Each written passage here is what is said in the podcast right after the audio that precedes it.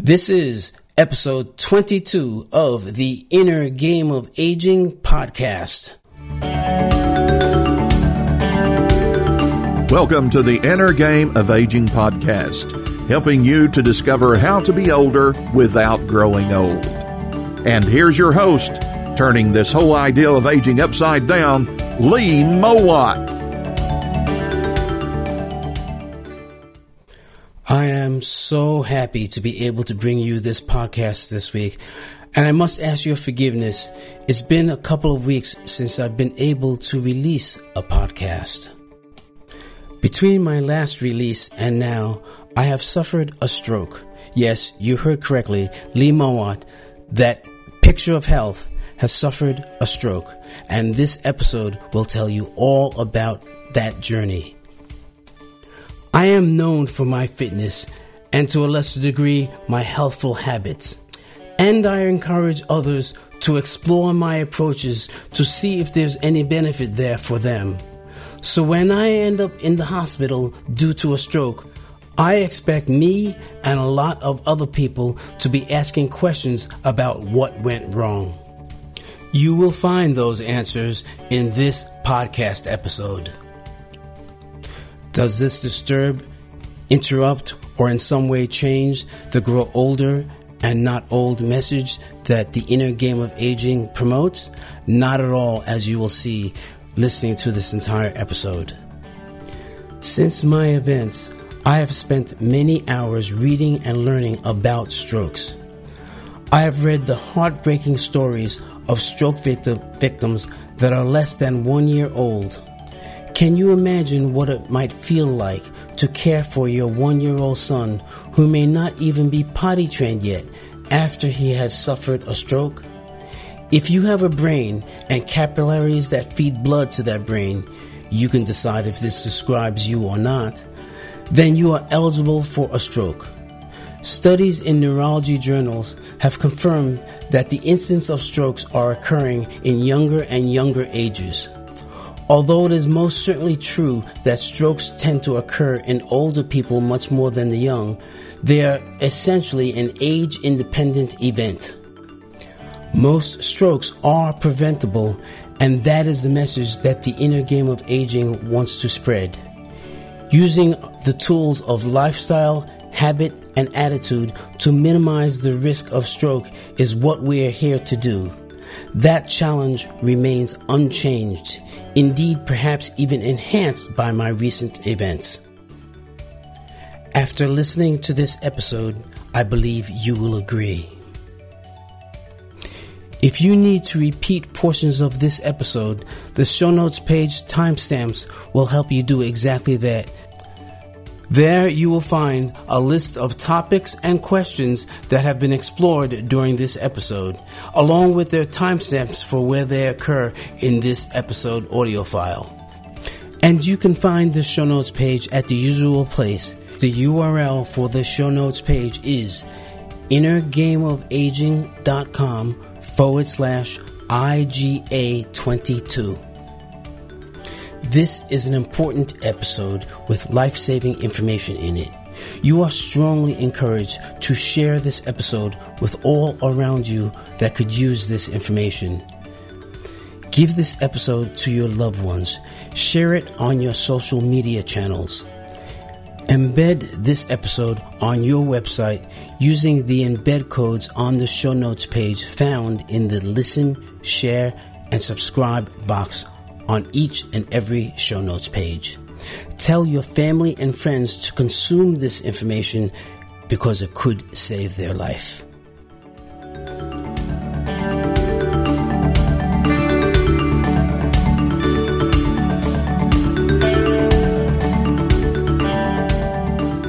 The first question I want to answer is why I consider myself so blessed to have had this stroke there are three primary reasons for my feeling of being blessed from this stroke.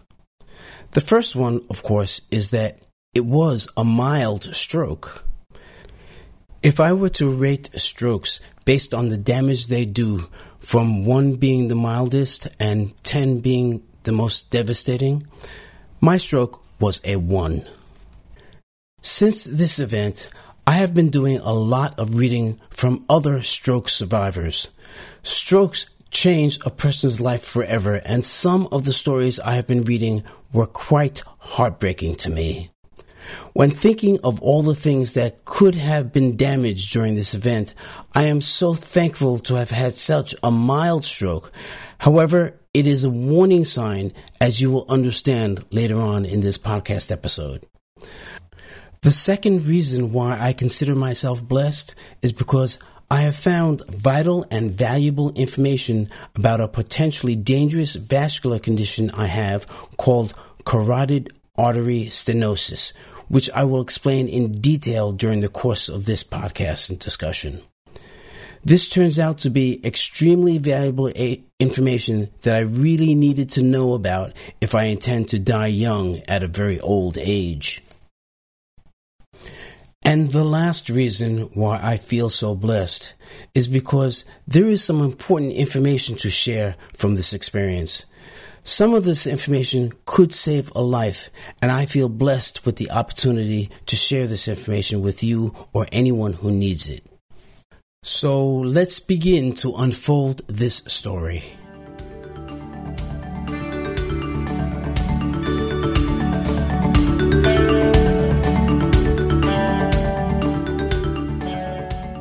Settled at my desk for the evening to work on a presentation that I had to give in a week.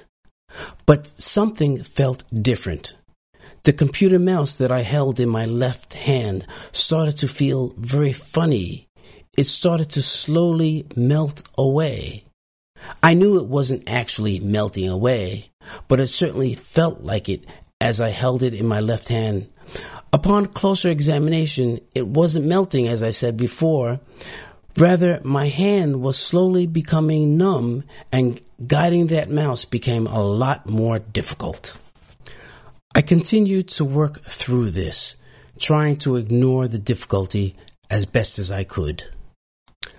But when it took me over 10 minutes to enter a password that I had been using almost every day for the past four years, I knew something was wrong. I watched my thoughts move about in my head. Could this be a stroke? It can't be a stroke, I thought. I decided to call it a night and to check this thing out in the morning. That was my first bad decision. When I awoke in the morning, that left hand wasn't feeling much better. And that feeling started to spread to my forearm as well. In exploring the state of things in the morning, I discovered that I could not comfortably flap my left hand. Well, on my left hand, there was a muscular tension in the fingers that would not let them move about freely as I shook my hands. Upon seeing this, that is when I really got scared. There was no denying it anymore. I was having a stroke. My unfortunate decision to go to bed and call it a night rather than go to the hospital now became apparent to me. And this is the first key point I want to bring to your attention. As you may understand in a few minutes, it is vitally important that you identify a stroke as soon as you can and head to the hospital immediately. It turns out that if you can get yourself into an emergency room before a three hour window has passed, they can administer a drug that can open up most clots and restore blood flow to the brain, thus minimizing damage. This drug, though, has higher and higher risks as you move beyond that three hour window. Both heart attacks and strokes come on at various rates. When a heart attack comes on suddenly, there is no doubt that you are having one and you can take immediate action in seeking help. However, when either a stroke or a heart attack comes on gradually, which is more likely the case for women, we must get through a period of denial first before we begin to seek help. In my case, that period of denial was a little bit more than a day. I want to implore you to please understand and know the signs of a stroke. If you suspect that you're having a stroke, act immediately. If you or someone with you is showing the signs, that is, slurred speech, a numbness in the arms or legs, or a general confusion, act fast. Brain cells die off fast once the blood supply has been interrupted to them. My decision to head to bed instead of to the hospital was not a wise one.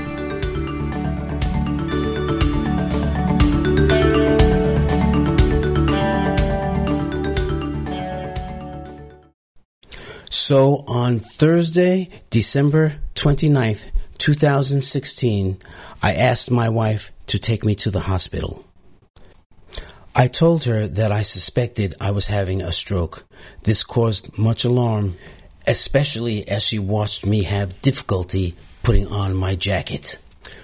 With each passing minute, my suspicion of a stroke was growing stronger and stronger. My fear was increasing. The images I had in my head about the damage that a stroke can cause in one's life were running through like a streamed movie. During the 15 minute drive to the hospital, I was mentally preparing myself to be received by the emergency room. Emergency medical technicians seem to have a habit of asking you these asinine questions that are used to gauge your level of awareness. Things like, what day is it? Or what did you have for breakfast this morning? Or even, how many children do you have? These are supposed to measure your awareness of what's happening around you. I could feel my thoughts becoming more and more confused, but I didn't want to be stumped by these questions. It made me feel so stupid whenever it happened that way.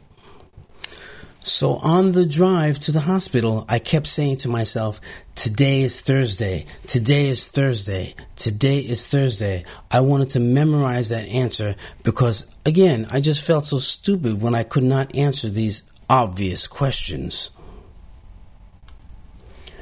We arrived at the hospital emergency room and told the attendant there the symptoms I was feeling. He showed a bit of concern as he asked us to take a seat, that we would be the next one called.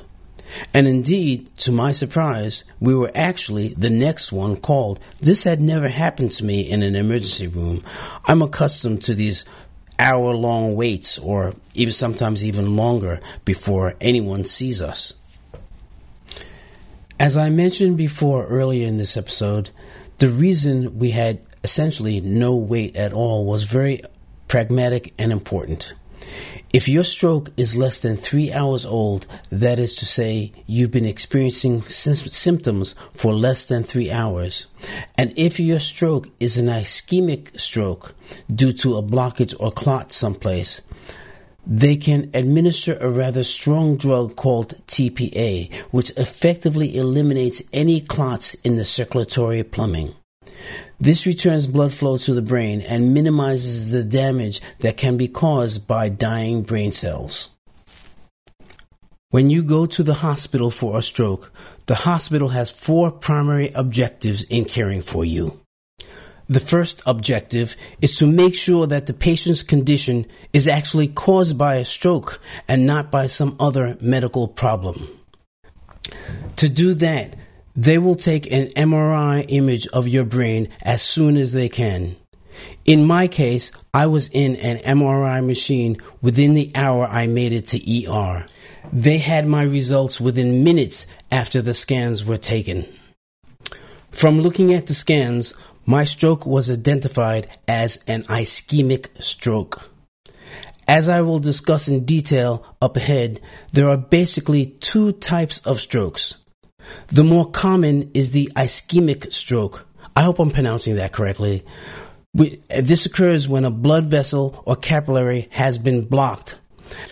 However, the more dangerous type of stroke is the hemorrhagic stroke. That's even more difficult to pronounce. This is when a blood vessel or capillary has been actually ruptured allowing blood to leak into the brain. So the scanned images have verified that I have had a stroke.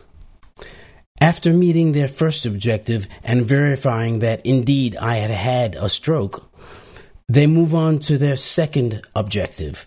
That is to determine the type and location of the stroke and just how serious it is. This is important for treatment and for prescribing rehabilitation paths up ahead. After carefully exploring the hospital scans, they verified and classified my stroke event. I will go into more detail about the type and nature of the stroke further in this episode because it is important in charting a path forward that will prevent this from ever happening again. With the first two objectives out of the way, the third objective of the hospital in caring for a stroke victim is actually to prevent another stroke from occurring. It is unfortunately very common for strokes to occur in succession of each other. So hospitals see many cases where another stroke occurs within days of the stroke that brought the patient into the hospital initially. This was a bit scary for me. So it was important to monitor the patient, me, throughout the hospital visit, and boy did they monitor me. That first night in the hospital, I was kept awake the entire night by some damn policy that demanded they take my vitals and check for evidence of another stroke every two hours for the first 24 hours. If rest was what I needed, I was not getting it there. The only thing that made this more tolerable was the angel faced nurse in charge of waking me up at these intervals. The fourth and last objective of a hospital's acute care for stroke victim patients is to evaluate the damage that has been caused by the stroke. This occurs during your hospital stay when you are stable enough for the challenges of these kinds of assessments. For me, it happened on the second day of my visit. I made some pretty interesting discoveries about my newfound limitations that I'd like to describe in detail in a later section of this episode.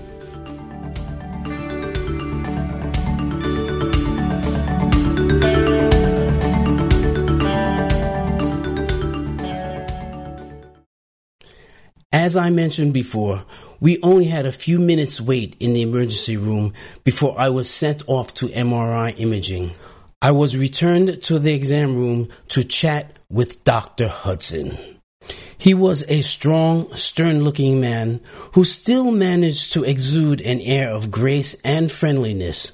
We said nothing for the first few minutes as he studied my face for cues and messages, and I studied his for the same. And then he asked me, Do you know where you are? Of course I do, you idiot. I thought that with my inner voice, I would never be so disrespectful with my outer voice. I think I said something like, I'm in the same place where you are, of course. He smiled and he asked me, Do you know why you are here? And then it hit me. These are the questions that are used to embarrass and humiliate me, which is usually the first step of any hospital procedure. But I was prepared this time. I recall remembering all the answers on the drive to the hospital. Now, if I can just remember what those answers were, I could score a 100 on this test. But the next question caught me. It didn't seem fair at all. I arrived at the hospital on December 29th, 2016. This is the end of the year with only two days remaining in it. I don't know about you, but it usually takes me a month or so to recognize and assimilate in my mind that we've moved off into a new year. I am usually writing the previous year in date fields well into February of the next year. So I was completely confused by his next question. He asked, What year is this, Lee? I thought to myself, these questions are stacked against me. How am I supposed to know what year it is when everything's changing around me? But he doesn't stop there. As we all know, our country has just finished a rather tumultuous and sometimes upsetting election cycle. The elections are now over, and we are in the middle of political change with people moving in and administrations moving out and flux all over the place. So when he asked me, Who is our president? I felt stumped. Is it him or is it him? Or was it her or was it me? My thoughts were now just a jumble. It didn't look like I was going to pass this test. Whatever answer I gave to that question, it didn't look like the right one, judging from his expressions. So I just decided to remind him that it was Thursday, just in case that could alter the outcome in some way. Next comes the physical checks to get a broad assessment of the current state of damage regarding the stroke. And here is where we can all learn a few things. Remember these checks in case someone around you may be having a stroke. You can execute them in the same way the hospital did for me to assess the damage. First, the doctor held out three fingers and asked me to squeeze them hard. What they are looking for here is a symmetry of strength. Is one hand squeezed significantly weaker than the other hand squeezed?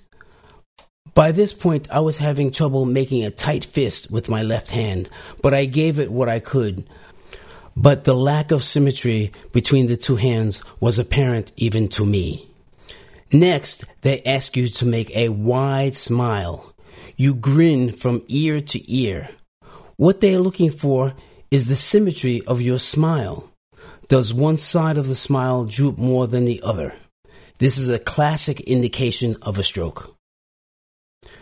They also ask you to puff out your cheeks like a balloon. I'm not exactly sure what they're looking for when they ask you to do this, but I was getting tired of making stupid faces at them and getting a little bit irritated. After that, they do a series of joint flexes to again test the symmetry of your strength. And they really know how to get into the ego of a guy, at least for me. This masculine looking doctor puts his hands right in front of my face, flat out, and says, Hand to hand, please. I comply. Then he says, Now push. I may have been having a stroke, but this guy was getting the better of me inside. If he wanted strength, I was going to give him strength. After all, that's what I'm known for. But much to my surprise, he appeared unfazed by my strength demonstrations.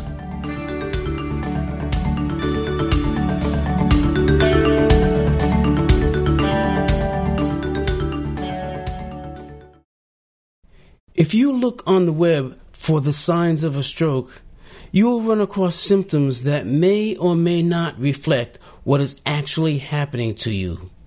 In the case of a stroke with a gradual onset like mine was, this vagueness of symptoms may increase that period of denial I referred to earlier, costing you precious time, pr- time that you simply cannot afford to waste.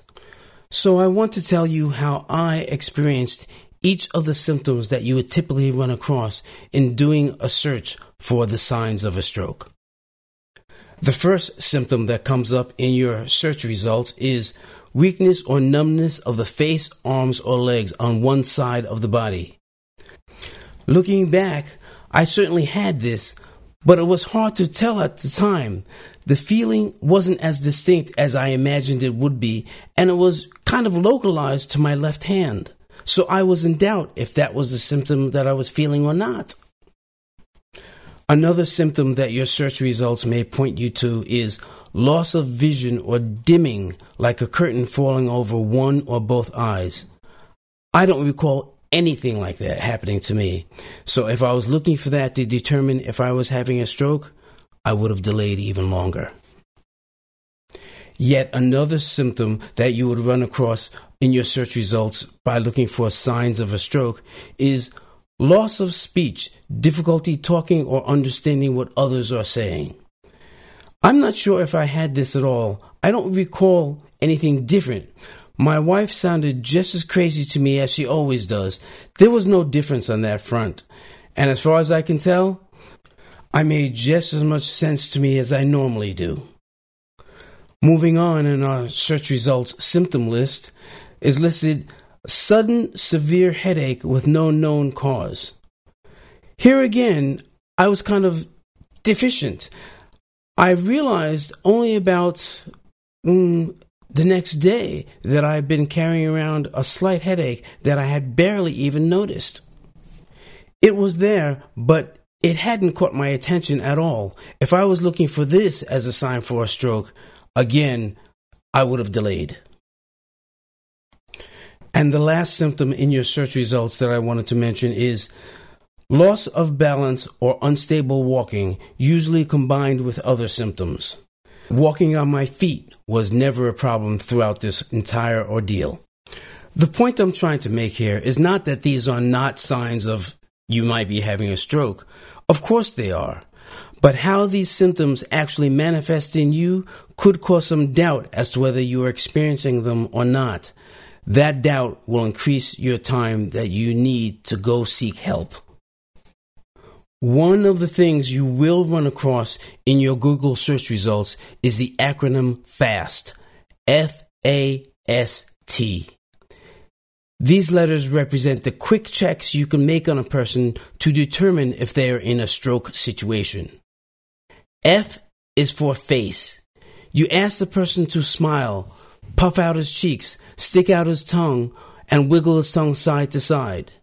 If all the action is occurring on one side of the face and not the other, you may be looking at a stroke victim that needs help fast. The A of the acronym FAST stands for arms. Ask the person to raise both arms. Does one arm drift downward? Is he able to hold it out steadily? If there is much difference between the two arms, again, you may be looking at a stroke victim. The S in this FAST acronym is for speech. Ask the person to repeat a simple sentence. Does he slur or otherwise sound anomalous in any way?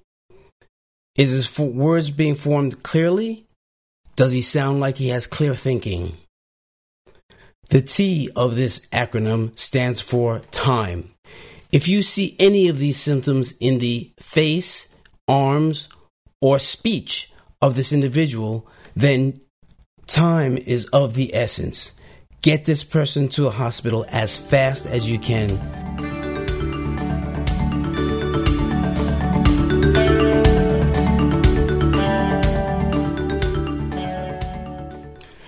So, what exactly is a stroke and what causes them? We have been using the term so far without defining it. What exactly is a stroke?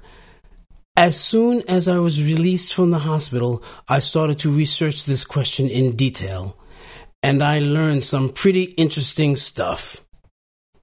A stroke is a brain event that causes brain cells to die. And there are two basic types of strokes depending on how you look at them. The first type of stroke is called the ischemic stroke. This is a sort of stroke that I had. It occurs when a blood vessel carrying blood to the brain is blocked by a blood clot.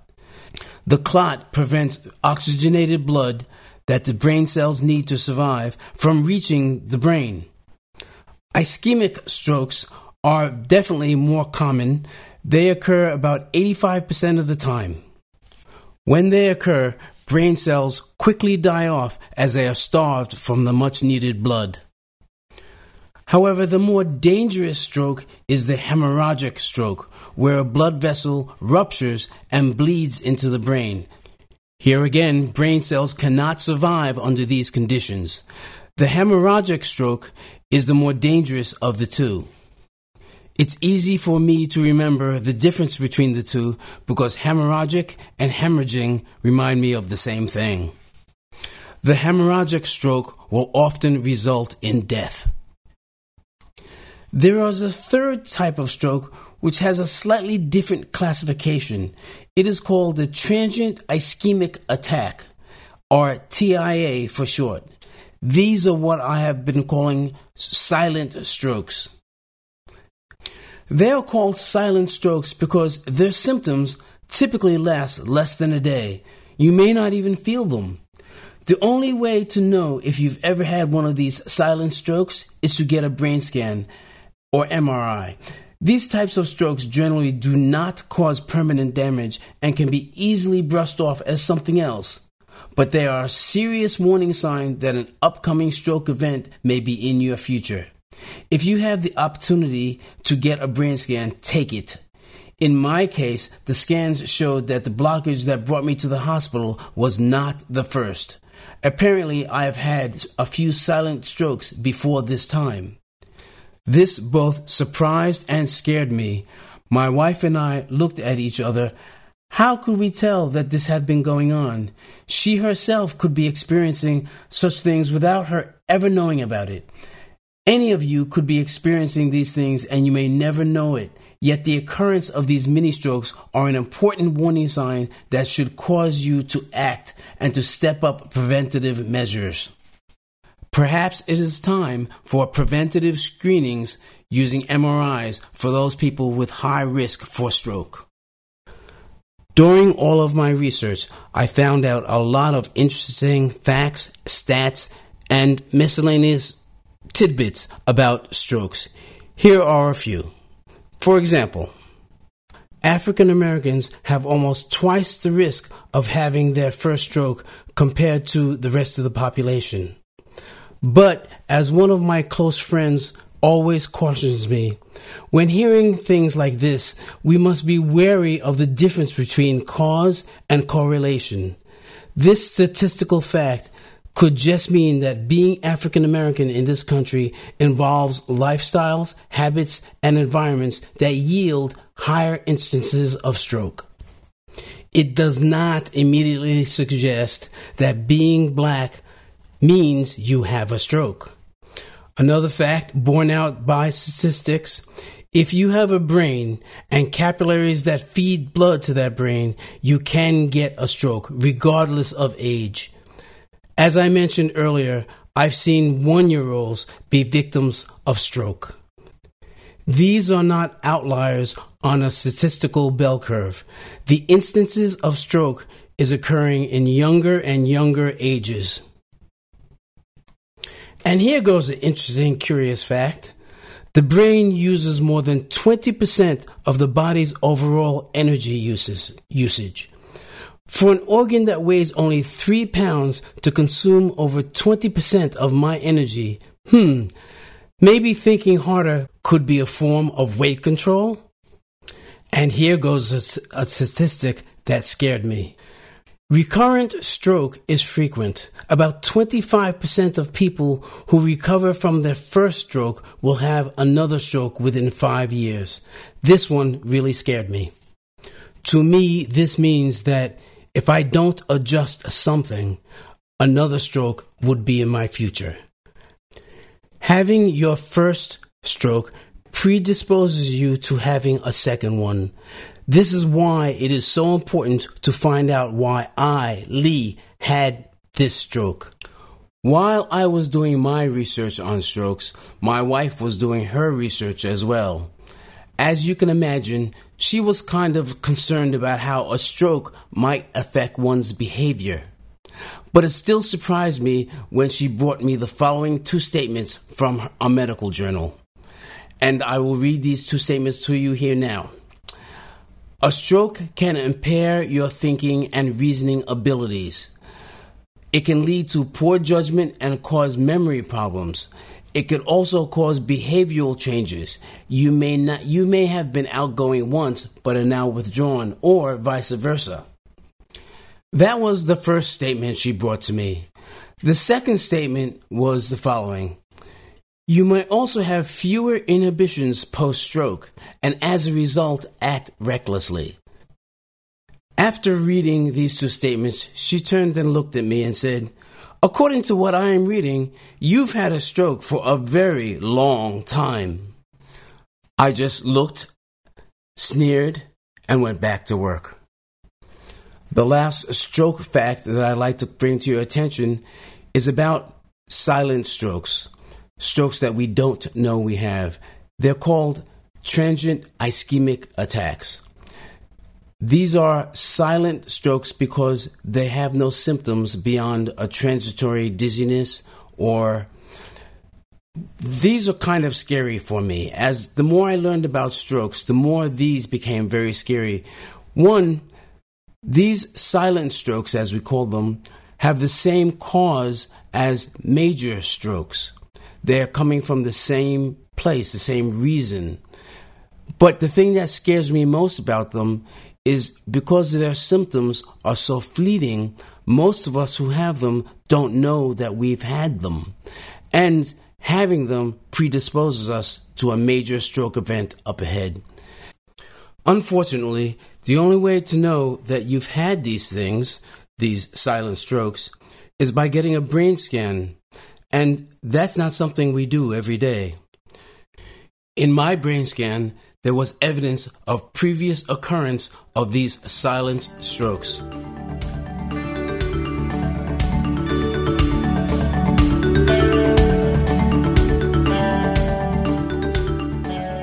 So now it's time to explain the details of my particular stroke. Remember that I am supposed to be a model of what fitness and health is all about for the older person. Those who know me, either personally or through Facebook, have seen my handstand pictures all around the country. So why didn't my health practices prevent this stroke? What do I have to do moving forward to prevent another occurrence? What further adjustments do I have to make in my life in order to die young at a very old age? I pondered all of this during that first night in the hospital where they would wake me every two hours. I asked, How do I portray myself as a picture of health when I'm lying in this bed unable to properly use my left hand?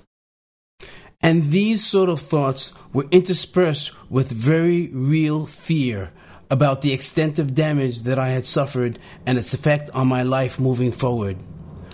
I've had to recover from many things. Indeed, my wife says that I have this recovery thing down to a routine.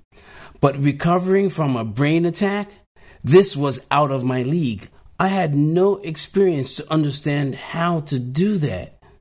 But the first job was to understand as much detail as I could about how this stroke happened. And the shortest answer I can give you to that is carotid stenosis. Now, I'm going to have to explain that term since it's at the heart of the cause of my stroke. I wanted to understand this very carefully, and I'd like you to understand it as well. Since I am not sure that I am pronouncing it properly, allow me to spell that for you. Again, carotid stenosis spelled C A R O T I D Stenosis, S T E N O S I S. It was the ultrasound report of my carotid artery that first showed the problem related to my stroke. I have included this report on my show notes page for this episode. And again, you can access the show notes page at innergameofaging.com forward slash IGA22. The carotid arteries are a pair of major blood vessels that supply blood to the brain, face, eyes, and neck. They run from the heart to each side of the neck, left and right. Carotid stenosis is the condition where these vessels start to narrow due to a plaque buildup. The scan of these arteries indicate that blood flow through them was a little bit more than 50% of what it should be. I am told that many people walk around with much higher percentages of restriction than that. The doctor says he has seen people with 75% restricted blood flow and still remain asymptomatic. But for me, 50% was all it took for some small clot or blood particle to block the flow of blood that and have this stroke occur. So now I have to ask the question, plaque buildup? Lee? I thought I was healthy. To answer this question, I feel I have to remind both me and those who follow me that being fit and being healthy are two different things. Health and fitness really go hand in hand, but they are not quite the same thing. Health describes the state of an entire body and all of its systems. Is the body functioning the way it ought to? Are there irregularities within one or more systems that do not allow for full efficient functioning? Fitness also describes the state of the body, but focuses more specifically on the nervous system, the muscular system, and the skeletal system. Are the systems functioning properly? Are they working properly together? To be fit is to have an efficient heart muscle, one that recovers quickly after being taxed. It is also to have proper movement patterns so that when you execute a movement, the correct muscles are activated and injury is averted. Fitness also takes into consideration the skeletal system. Are the joints moving the way they should? How is your posture? We create fitness by training muscles to work in the correct patterns, by focusing on maintaining correct posture during movement, and by placing demands upon muscles so that they grow stronger and more efficient. The effort we put toward fitness pays off by creating a greater state of overall health. But still, fitness and health are not the same thing. Being fit does not preclude you from having certain health issues in my case, carotid stenosis. There are about nine or ten factors that contribute to your risk of having carotid stenosis. I will touch upon the ones that touch upon my life. The first one is cholesterol and triglyceride levels. Cholesterol is a waxy like substance that is found in all the cells of the body. Your body needs cholesterol to make your hormones like testosterone, vitamin D, and substances that help to digest your food. Your body makes all the cholesterol it needs. Cholesterol is carried throughout the bloodstream by lipoproteins, and there are two types of lipoproteins the low density proteins, LDL, and the high density lipoproteins, HDL. I use that first letter, H and L, to remind me of which one is the good one and which one is the bad one. H stands for healthy, L stands for lousy. So the LDL levels is what we really want to reduce. The HDL levels, which is the good kind, we really want to increase. It is the LDL lipoprotein cholesterol that contributes to the buildup in the arteries. The HDL cholesterol is responsible for bringing the surplus cholesterol back to the liver where it is disposed of. Raising your HDL level is a good thing. The way people process cholesterol differs, though. Some people appear to be more vulnerable to cholesterol rich diets and research is beginning to show that your genetic makeup is the primary driving force behind cholesterol levels. Here is what caught my attention. The body creates cholesterols in amounts much larger than what you could ever eat. I am told that about 85% of the cholesterol in the circulation is manufactured by the body in the liver. But researchers are discovering there is a large genetic component to how each of us uses our cholesterol. Hmm, I think it may be time to check in with my twin brother. After all, I don't want him to suffer the same fate. Now, listen closely to this next part because this is where I believe I made my mistake. Knowing that the body needs cholesterol in order to repair itself, and knowing that my body needs a lot of repair due to all the working out that I do, I took a somewhat nonchalant, cavalier attitude about my cholesterol levels. I get my blood checked at least once every three months. At my last check, my LDL level was 183 milligrams per deciliter.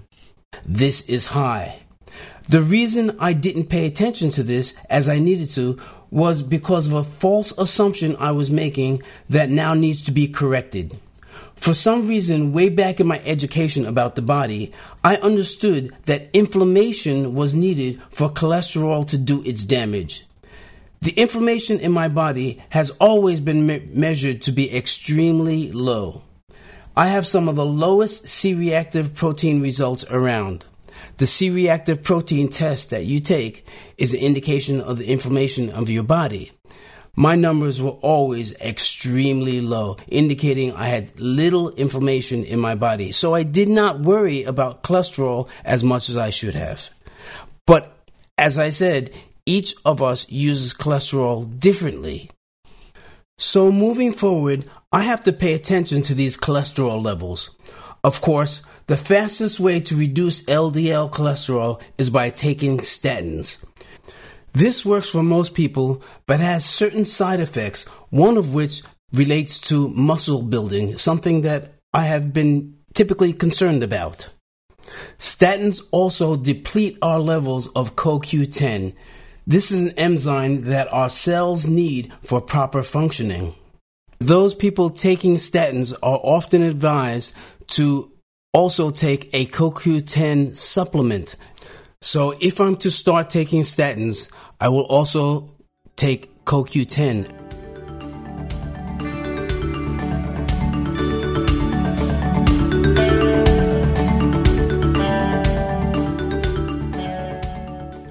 Another factor that could point me in the direction of having another stroke is stress.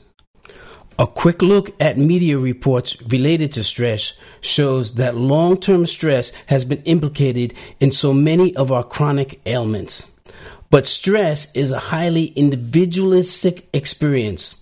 What stresses me may not stress you at all. So it is best to look at stress in terms of how the body responds to it rather than what causes it, since that is so individualistic. Although the things we find stressful vary from person to person, the response our body gives to whatever we perceive as stressful is much more uniform. Our cortisol levels rise. Cortisol prepares the body for a fight or flight response. It does this by raising the blood pressure to supply more blood to the larger muscles and flooding the body with glucose, which supplies immediate energy to those large muscles. It also inhibits insulin production to try to prevent the glucose that came in from being stored again, since the energy that that's represented by that glucose is needed now and not later. So we can see that a consistent level of stress leaves us exposed to high levels of glucose in our blood. Glucose floating around our blood? Doesn't that sound like diabetes? And recent research has proven the association between cortisol and obesity, as well as cortisol and diabetes. Chronically elevated cortisol levels have been implicated in a whole host of health difficulties. And once we understand how it prepares your body for the impending threat or challenge, we can understand why our stress levels stand between us and our health. As I mentioned, elevated cortisol increases the sugar in our blood, contributing to diabetes, weight gain, and obesity.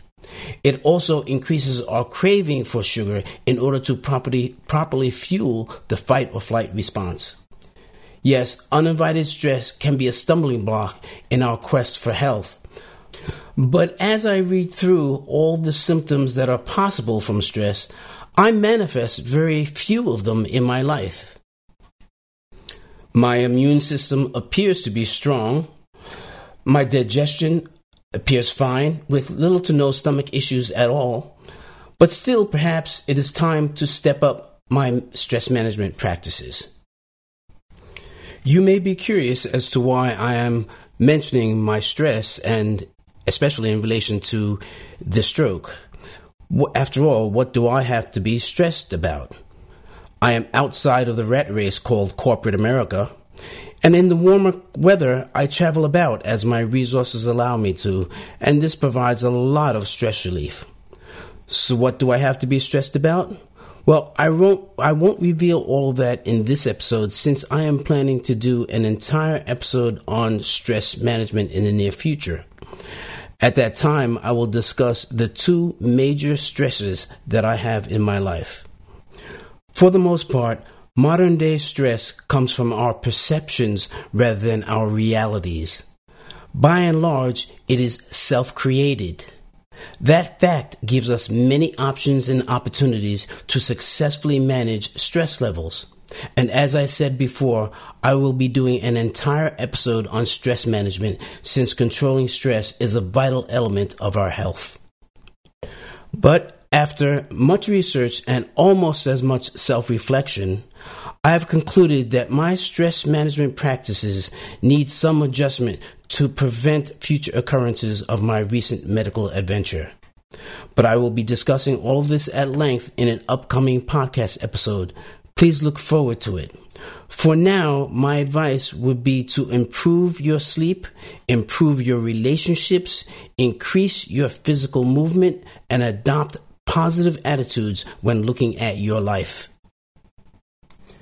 As I mentioned earlier, one of the responsibilities of acute hospital care for strokes is to determine the amount and areas of damage that the stroke has caused.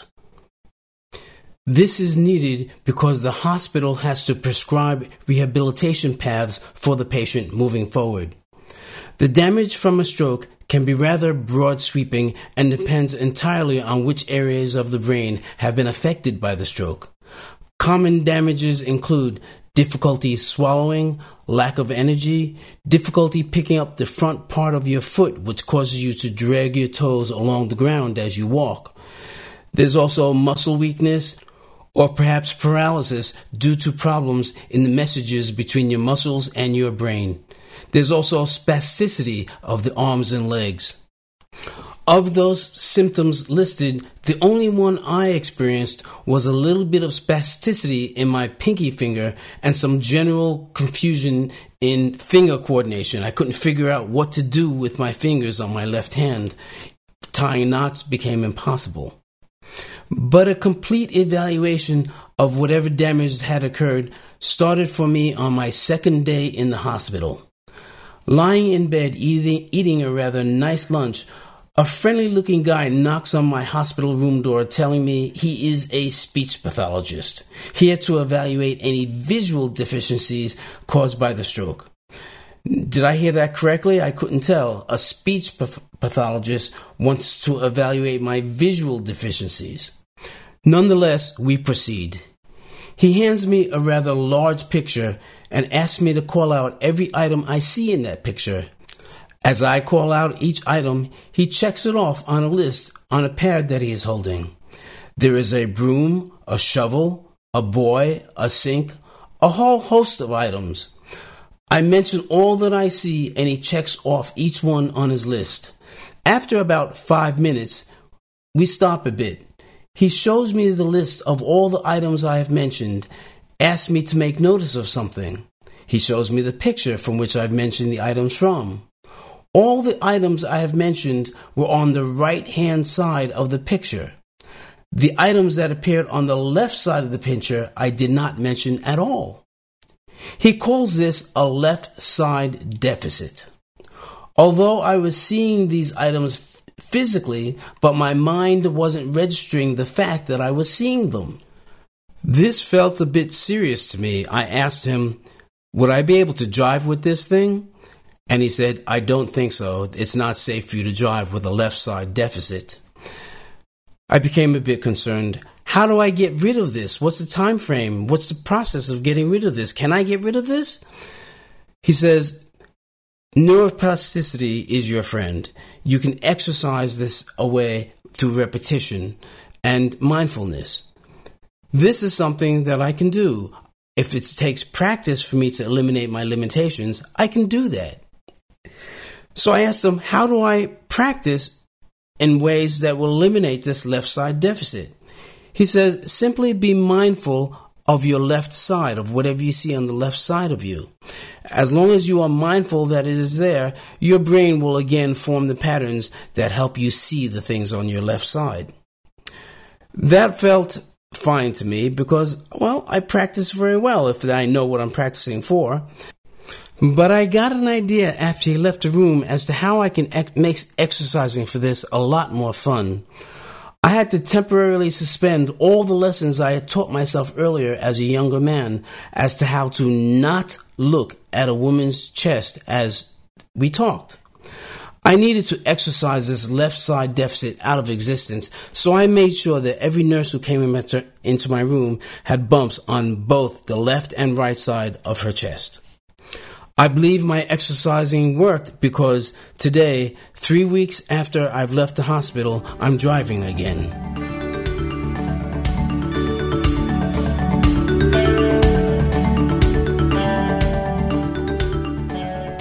So now I would like to talk about leaving the hospital and my recovery at home. If you know stroke survivors or you are a caretaker to a stroke survivor, this next section could be important for you. When you leave the hospital after having a stroke, depending on the damages, they will give you a path to move forward in your recovery. You and your caretaker for me, that was my wife, are given a complete set of instructions regarding medications, further medical attention, and the rehabilitation that is ahead for you. I must say that my hospital experience was excellent. At no point did I feel ignored or have my or did not have my questions answered. This is the same hospital, by the way, that worked on me for my accident I had in 2004. In both of these instances, I was very pleased with the care I had received. My final consultation with the doctor proved to be somewhat humorous. We reviewed the reasons that I had the stroke, that is, my stenosis in my carotid artery, and he referred me to more comprehensive stroke service centers in Boston. By that time, I was feeling a little bit better and was tempted to do a headstand of all things. I immediately became curious as to whether inversions such as headstands and handstands would be okay for me to do. I decided to ask.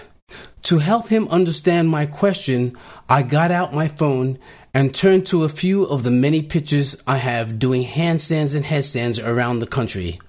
I figured I would show him a few samples of these pictures to help him understand what I was questioning him about. The samples I selected was one picture of me doing a headstand on the edge of the Grand Canyon and another where I am doing a headstand overlooking Niagara Falls. I tell him that I am concerned about being upside down now and wanted to see if these sort of things were okay. Then I show him the two pictures to give him an illustration of what I am talking about. He looks at the pictures and I can see his expressions change. With a somber expression on his face, he asks me, What makes you think that this is safe under any circumstances, stroke or not? He continues by saying, From the looks at all those pictures, I think you need to have your head examined. I said under my breath, I thought we just did all that. After this discussion, I gathered things from my hospital room and headed home to explore my new limitations. My left hand was still significantly compromised. It was frustrating simply trying to put on a glove. My first day home from the hospital, I didn't do much. I just wanted to feel what it felt like to be able to sleep without being woken every two hours. I tried to imagine what it would be like to live alone under these circumstances. My wife was instrumental in helping me to manage those first couple of days at home. I couldn't drive and I couldn't make sense of my hands enough to cook. But the real kicker for me was when I sat down at my desk to catch up on my emails. My left hand had no idea what I was doing. Using a keyboard proved to be damn difficult, producing much frustration and almost anger at times.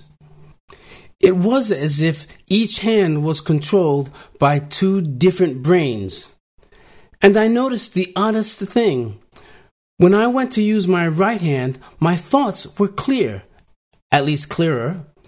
But when I went to use my left hand, my thoughts were all muddled. I couldn't make sense of what I was supposed to be doing with this hand or what the mission was to begin with. And typing was a monumental challenge. You have no idea what it feels like to type at two different speeds with each hand. A word like pumpkin, which is typed only on the right hand, goes by in a flash. But in typing a word like zebra, I had to carefully contemplate in order to succeed at typing it. This was absolutely aggravating. I could feel elements of frustration creep throughout my fingers, hands, arms, legs, in my mind and my thought. It was just debilitating trying to type this way. I also tried to write to see if I could recognize my signature. There was no way I could control my hand enough to produce anything intelligible on that paper. But I knew practice was my key to getting better, and I practiced almost day and night. I wanted to be back. I have samples of my handwriting on the show notes page for this episode. You can see what my handwriting looks like on day one out of the hospital. I also have samples on the show notes page of my practice sessions for my handwriting. You can see it gradually get better as days go by and I practice more and more. I am a firm believer of practicing, and the role of practice in recovering from a stroke has been tremendous. Through practice, we can always get better at anything we want to get better at. My handwriting samples are just another good illustration of this. During this recovery and practice period, my wife made a rather astute observation which touches upon one of the principles of the grow older and not old message of the inner game of aging. She noticed that much of the fuel that energized my constant and deliberate practice was the pride I take in my own image. I needed to see me whole again, and I worked desperately in that direction. Her mention of this struck me because I recall a similar motivation in healing from my 2004 accident. I wondered do high self esteem people who take pride in their public image heal faster than those that do not? Is a healthy self esteem one of the ingredients of a healthy life? I'd like to think that the answer is yes, but that is not a question I will entertain right now. My wife also noticed that my burning desire to complete this podcast episode and get this information out to all of you motivated a lot of my deliberate, deliberate practice sessions. She would hear me curse away at the keyboard as I struggled with it. Any suggestions that I go easy or take it slow was usually met with a returning comment indicating the need to complete this podcast episode.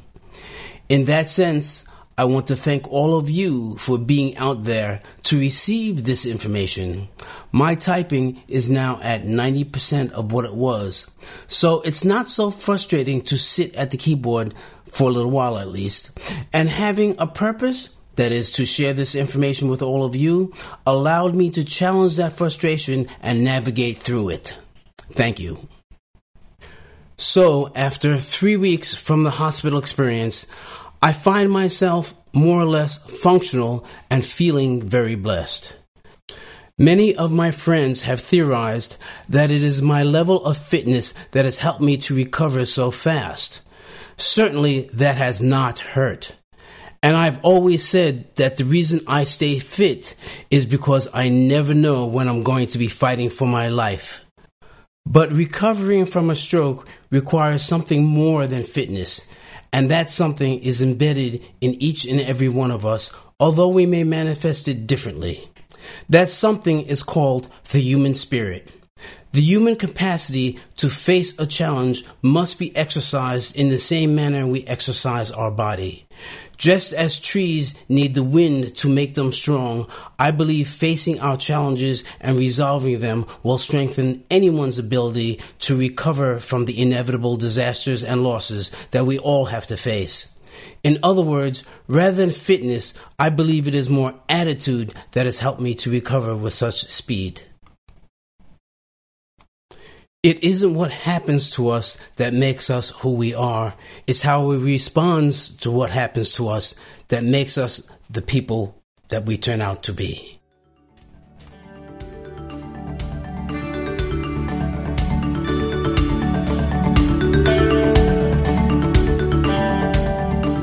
I certainly hope you enjoyed this episode. However, I more hope that you got value from it that could affect your life moving forward. The show notes page for this episode will contain extensive resources. I will put my brain scans there. You'll see pictures of my handwriting as it progressed from being unintelligible to fairly readable. You can see a small speech that I gave to a group in Nashua about the lighter side of having a stroke. And please leave me comments so I can understand how you've responded and how you've interacted with this particular episode. You may want to tell me your own story. The URL for the show notes page is innergameofaging.com forward slash IGA22. And while there, consider signing up to receive website updates. These subscribers receive special reports and extra information coming from the inner game of aging. If you'd like to follow through on my recovery, after all, it's not 100% yet, you'll be getting information through this mechanism, through the subscriber mechanism.